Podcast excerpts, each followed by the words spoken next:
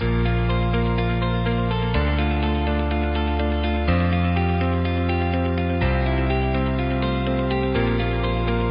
迎收看来点房知识这一集，我们邀请到台湾房屋集团趋势中心执行长张旭兰张执行长来帮我们做二零二三第一季房市观察。欢迎张执行长。Hello，各位观众，大家好，我是张旭兰，请你来分享我们第一季房市交易的概况，来跟我们同业先进做一个分享。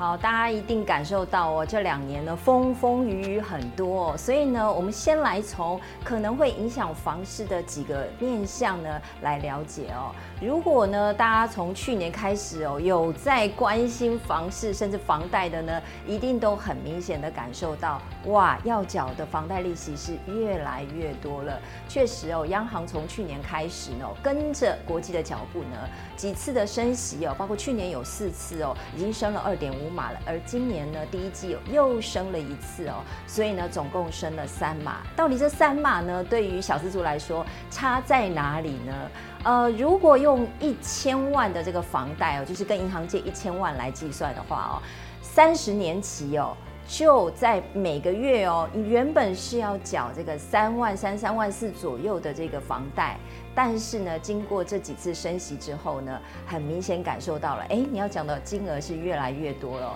将近三万七、三万八，这中间哦，每个月必须多缴三万六千多。哇，三万六千多，如果要来买鸡蛋呢？哇，不少的鸡蛋哦。所以呢，其实对于很多家庭来说是非常有感了。在我们今年第一季的买卖转动数哦，六都哦都有很明显的一个下滑的状况哦。可以看到呢，呃，包括像是很明显了，首善之都了，原本哦在去年同期哦，呃，台北呢首善之都呢，在去年第一季哦是七千八百栋的这样子的交易啊，但是在今年的第一季哦，就到了五千六百七十七栋。那如果观察到台中呢，呃，去年哦大概是一万两千栋哦，这是第一季的数字，但是在今年呢就只有九千多栋了，这几乎是在近年来的一个新低点哦。大概五年来呢，呃，又回到在之前呢，因为房地合一税上路之后呢，呃，所带来的一个阵痛影响哦。随着我们这个第一季的数据已经纷纷都出炉了，那你的观察是什么呢？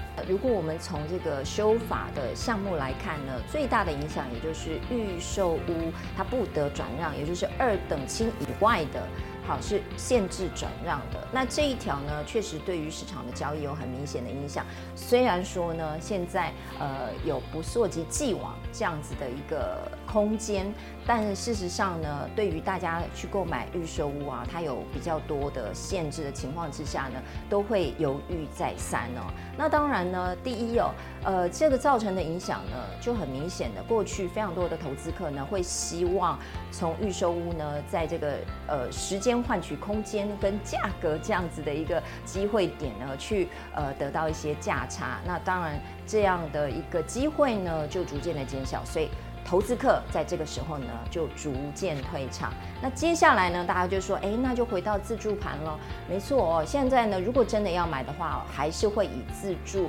来为主要的这个买方。但是呢，也是会担心说，预售市场啊，因为限制过多，那也担心呢，未来是不是变化也会比较多。所以呢，现在的自助客呢，其实把目光呢，也逐渐转向。到成屋哦，那也因为这样子的影响呢，其实反映在市场上面哦，呃，对于很多建商、很多代销来说呢，其实现在做预售哦，绑手绑脚之外哦，也比较难估计后市的变化，所以对于某些建商来说，还不如转变形态，也就是把这个预售呢暂时停止，然后先建后售。那这样子其实也比较容易去反映实际的成本哦。那呃，可能过去呢，呃，他们只要呃一边在透过预售的时候呢，掌握一些现金流，然后投入较少的资本呢，就可以新盖来新建这个预售屋。但是呢，呃，因为现金流进来的比较慢，销售期拉得比较长，所以呢，在这个时候哦，他们比较不容易快速的去掌握，包括工期期间所需要的相对的一个资金哦，所以这一些小型的建商呢，他面临的金钱的考验哦比较大，他们可能就选择暂时不玩了。所以一旦这些小建商退场，甚至盖到一半的小建商呢，盖不下去了，就极有可能会产生所谓的烂尾楼的发生。那当然呢，目前呢这样的状况还是不多。那毕竟呢，现在还有所谓的同业的这个连带保证的状况呢，或多或少哦，还是可以确保在整体的一个预售上的交易安全。但是还是要去避免跟小心一案建商的这个购买哦。也就是说，如果你所购买的这些产品啊、案件啊，是属于一案建商或者区域当中。真的行情价又略低的哦，就要小心，有可能是呃透过低价来吸引消费者来购买，那也危机危险也会是比较大的。从刚刚呃张执行长说到台中是从一万两千栋到九千栋嘛，这样子其实大概是衰退了大概二点五成左右的话，那感觉出来是抛售潮吗？是一个抛售潮的出现吗？还是其实这个大概二点五成，其实还不太算抛售潮？呃，嗯、如果我们进一步看台中的买卖转动数的状况啊，呃，首先像是北屯啦、啊，还有西屯哦，呃，因为呢，北屯来说，它还是比去年呃呃北屯的三月份的这个买卖转量呢，还是比上个月哦增加了将近三成哦。那有几个因素啦，一方面呢，一二月哦，其实是受到这个呃农历新年哦的交易的状况影响哦，所以其实二月份呢，它的一个交易天数哦是比较少的，可能在三月哦去爆量，所以明显的看到它有很大的成长。那再来呢，其实在台中也有不少交屋潮。所以呢，也呃进也注意了这个整体的一个移转量啊。但我觉得呃，如果是仰赖交屋潮呢来去做这个数字变化的话哦，其实它也是一个风险。也就是说呢，交屋潮并不能够去直接反映每一个月它实际的一个交易量。实际上，台中的一个交易量呢，目前来说仍然是相对平稳的，但是确实面临比较多政策上面的一个考验哦。那尤其是呢，呃，刚刚有提到平均地权条例，它其实对于整体的房市啊，还有非常多的影响，也包括因为司法人的这个呃交易必须进行这个所谓的许可制，那这样子的一个交易呢，受到限制，那也会影响到。后续比较高价市场的一个交易哦，平均地权条例修法呢，还带来另外一个影响呢，就是司法人的购屋申请制哦。也就是说呢，呃，如果说司法人呢，除非他是要做呃像都更啦哈，或者自用宿舍啊这样自用之外呢，其实哦，他必须呢要五年内哦都不能做任意的买卖哦。那那这样子的一个限制呢，会影响到司法人呢他对于资金的规划那。尤其我们看到近年非常多的一个情况，就是呃法人呢来购买豪宅哦。那且不论呢这个法宅豪宅呢，它是买来做什么用哦？但是呢，呃这样子的一个资金规划呢，确实有一些限制性在呢。那第一，在高价市场上面的一个交易量哦，就会明显受到影响。那但是呢，这些法人哦，他又有这些资金的规划的情况之下。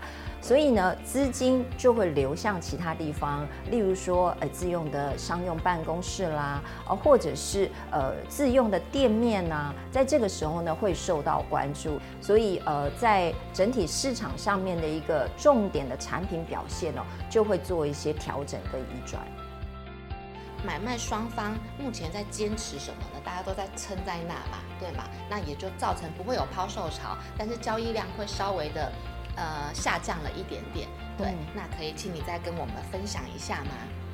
呃，所谓的抛售潮呢，其实当然最主要的因素呢是受到平均地权条例的一个影响哦，导致大家会有一个恐慌的心态，担心后市的变化会让他的不动产呢真的是不动如山，因为卖不掉哦。那所以呢，回归头来哦，因为最后还是确定有所谓的不溯及既往，也就是说呢，呃，未来在新制上路之后呢，去签的这些预售屋的购买哦，会去受到这个不动产。就是平均地权条例修法的这个限制哦，那也让前期的这些投资客呢会有一点松一口气，所以这是一个主要的原因，他们就没有有这个所谓急切的抛售潮的情况。但是毕竟呢，对于后市会觉得比较担心，那有一些比较小的。自住型或者是自用型，或者是就是小小的自产客呢，他在这个时候也会担心他的这个资金的回转期会比较慢一点，那多少会希望让利换成交，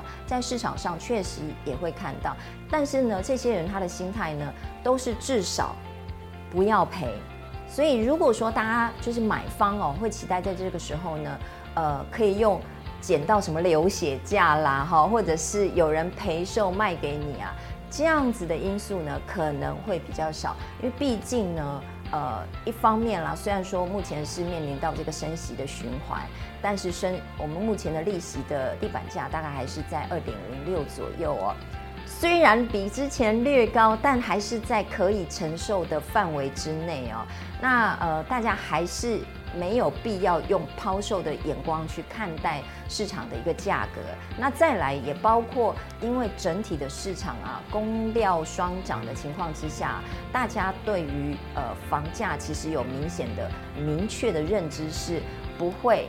太低。那在这样的情况之下呢，呃。目前看起来哦，第一季呢就会出现所谓的量缩，但是价平，也就是没有大家期待的，呃，有这个房价明显下修的状况发生。呃，对于已经有买房的人呢，其实也会比较心安，不会担心或不会呃觉得说我买的房地产呢一夜之间哦，呃，整个下跌呢，会担心自己资产缩水哦，所以这反而是一个我觉得对于市场来讲会比较好的一个走向。呃，张执行长有没有给买方啊、卖方或者是我们同业先进的建议呢？就是未来或者是现在的发展跟建议。嗯，呃，几个数字给大家参考哦。呃，台湾房屋跟呃中央大学哦合办了一个呃调查哦，针对消费者信心指数哦，在三月份呢，呃，其实会看到哦，大家认为呢。现在是不是购买房地产的时机哦？那数字指数反应呢？现在是一百零三点九五，其实超过一百哦，就是属于乐观区哦，乐观的值哦。那再来呢，跟上个月比呢？上个月是一百零二点八哦。换句话说呢，三月仍然比二月哦多了一点一五，这代表着哦，即使经历过去年升息的变化，以及今年上半年哦，呃，有这样子房地产。平均地权条例修法的通过，其实更让民众呢感知到说，不动产仍然是一个非常保值的一个投资置产的工具。统计出来还是还蛮对房市还是算乐观的，因为可能也许有人会觉得是可以捡到便宜嘛，也不一定。对，但是对建商来说呢，嗯、他们会觉得乐观吗？但我觉得今年对于建商来说是一个非常考验的一年啦。毕竟呢，呃，面对市场，尤其是政策上面的变化呢，呃，一方面呢，要去调整自己的一个呃买地的脚步跟推案的脚步呢；二方面呢，还要去做市场上面的教育训练哦，去跟消费者对话，让消费者是仍然有信心的。那呃，从刚才数据其实也反映了哦，其实目前呢，消费者的状况它是属于。属于这个短期之内呢，是仍然有点犹豫，但长期他还不放弃，因为毕竟呢，买房购屋呢是很多人呢一生必经的一个圆梦之旅哦，所以呢，呃，只是时间点的问题哦。那所以呢，回到在今年呢，几几个呃面向呢，我们来逐一的去了解哦，因为毕竟呢，在整体的一个需求面来讲哦，呃。我们我们的消费者仍然是有所谓的自住啊、换屋这样的一个需求哦。虽然说呢，大家讲哎少子化、老年化哦，其实在这样的一个社会变化之后呢，更反映出来哦，大家对于小宅就是比较合宜的居住空间的需求。再加上因为其实的近几年呢，房价仍然居高的情况之下，大家呢反而会希望旧换新、大换小。尤其是哦，如果是呃原本呢跟家人呢住的是比较郊区或比较大的房子呢，这个时候呢可能会希望逐渐的移到市中心。所以呢，新的案子哦，尤其是呃社区型的案子，电梯产品呢，仍然它在市场上面有一定的必要性。其实国人对于不动产呢，仍然有一定的偏好。同时呢，在呃，它本身哦，除了是居住上的一个满足之外呢，它仍然是置产的规划之一哦。当一个房子呢，它的呃实用性哦，已经超脱它实际上面的一个实用价值之外，它还有情感层面的，它是一个家的概念。同时呢，它也有一个社会层面，是一个身份地位的概念。因为呢。要能够有房子才娶得到老婆，你跟丈母娘这一线的距离哦，就是这一间房子哦。所以，在它有多层的意义的情况之下呢，不动产仍然是非常多人哦，他在做这个资产规划的呃必要的一个脚步之一。大台中的房市啊，接下来的发展重点，以及您会觉得台中的房市怎么看呢？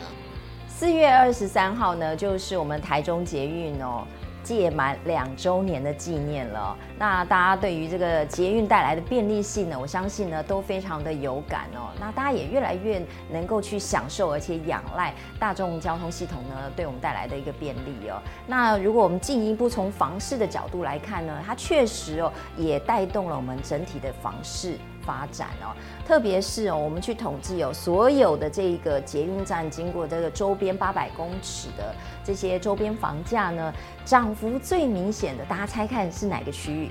是北屯总站哦。那当然，北屯呢，呃，是一个相对来说这个捷运末端站嘛，所以呢。它受到的这个带动的影响会最佳的明显哦，因为毕竟呢，它是离市区相对比较远，但是呢，也因为有捷运开通之后呢，这周边的房价哦，比两年前二零二一年第一季的时候呢，就涨了四十六点四哦。如果从这个数字去看来的话，哇，两年前有买的，这个时候真的是走路有风了哦。那呃，如果说呢，在这个时候有考虑买房的人呢，呃，可以优先考虑这些保值区。那如果说你觉得这些保值区已经相对来说比较难下手的，那我们就尽量再往外围啊，相对房价比较低的区域。但比较要小心的是呢，如果是蛋白区，也就是从化区推案量过多的，它在目前的一个市况下来说，反应呢会是比较趋缓的。那呃，反而是呢，我们讲说。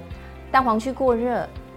蛋壳区呢又太这个偏远哦，它的这个整体发酵的这个效益会比较晚。那不如我们把焦点着眼在蛋白区哦，因为毕竟呢，在蛋白区呢，呃，它离实际上利多到位的一个状况呢，会是比较快速一点点，而且呢，它的一个生活机能啦，哈，还有商业机能啊，相对来说也会是比较完整的。跟我们同业先进信心喊话一下。其实哦，如果呃观察长期呢不动产的发展哦，甚至整体的一个景气发展，你会经你会发现呢，景气哦就是不断的一一次一次又一次的循环哦。也就是说呢，呃，当我们的这个升息哦进入循环之后呢，即将面临到的就是下一步呢就是修正跟降息哦。虽然说呢，现在仍然在升息当中呢，呃，在这个下一波的循环即将到来之前呢，这一波的修正期哦，反而是大家蹲低跳高的机会点哦。也就是说呢，呃，当然我们平时呢要做的这些呃。巩固买方啦，好，或者是我们持续的去稳定我们交易的状况呢，这些功课还是要做。那除此之外呢，也可以哦去拓展我们的这个知识面哦，也就是除了说我们不动产它本业之外呢，我们也可以积极的再去做一些相关的呃知识或职涯的拓展哦，因为这个其实有机会啊，让我们去更多的去接触到不同阶层的这些呃客户啊族群啊，举例来说。像呃最近呢，像呃我们有这样的一个税法的修正呢，啊、除了税法的背景啊，还有它的一个因果啊，我们去了解之外呢，也可以进一步的从税制的规划来去做考量，那让我们去定位自己是呃我们客户的理财专家，而不是只有房仲人员，让他放心把资产交给我们做打理，不要一昧的照进劝败，而是呢去帮他做好最好的一个资产规划。这样子的一个关系呢，也相对来说比较长久，同时也有机会，因为得到他的信任之后呢，成为他的朋友，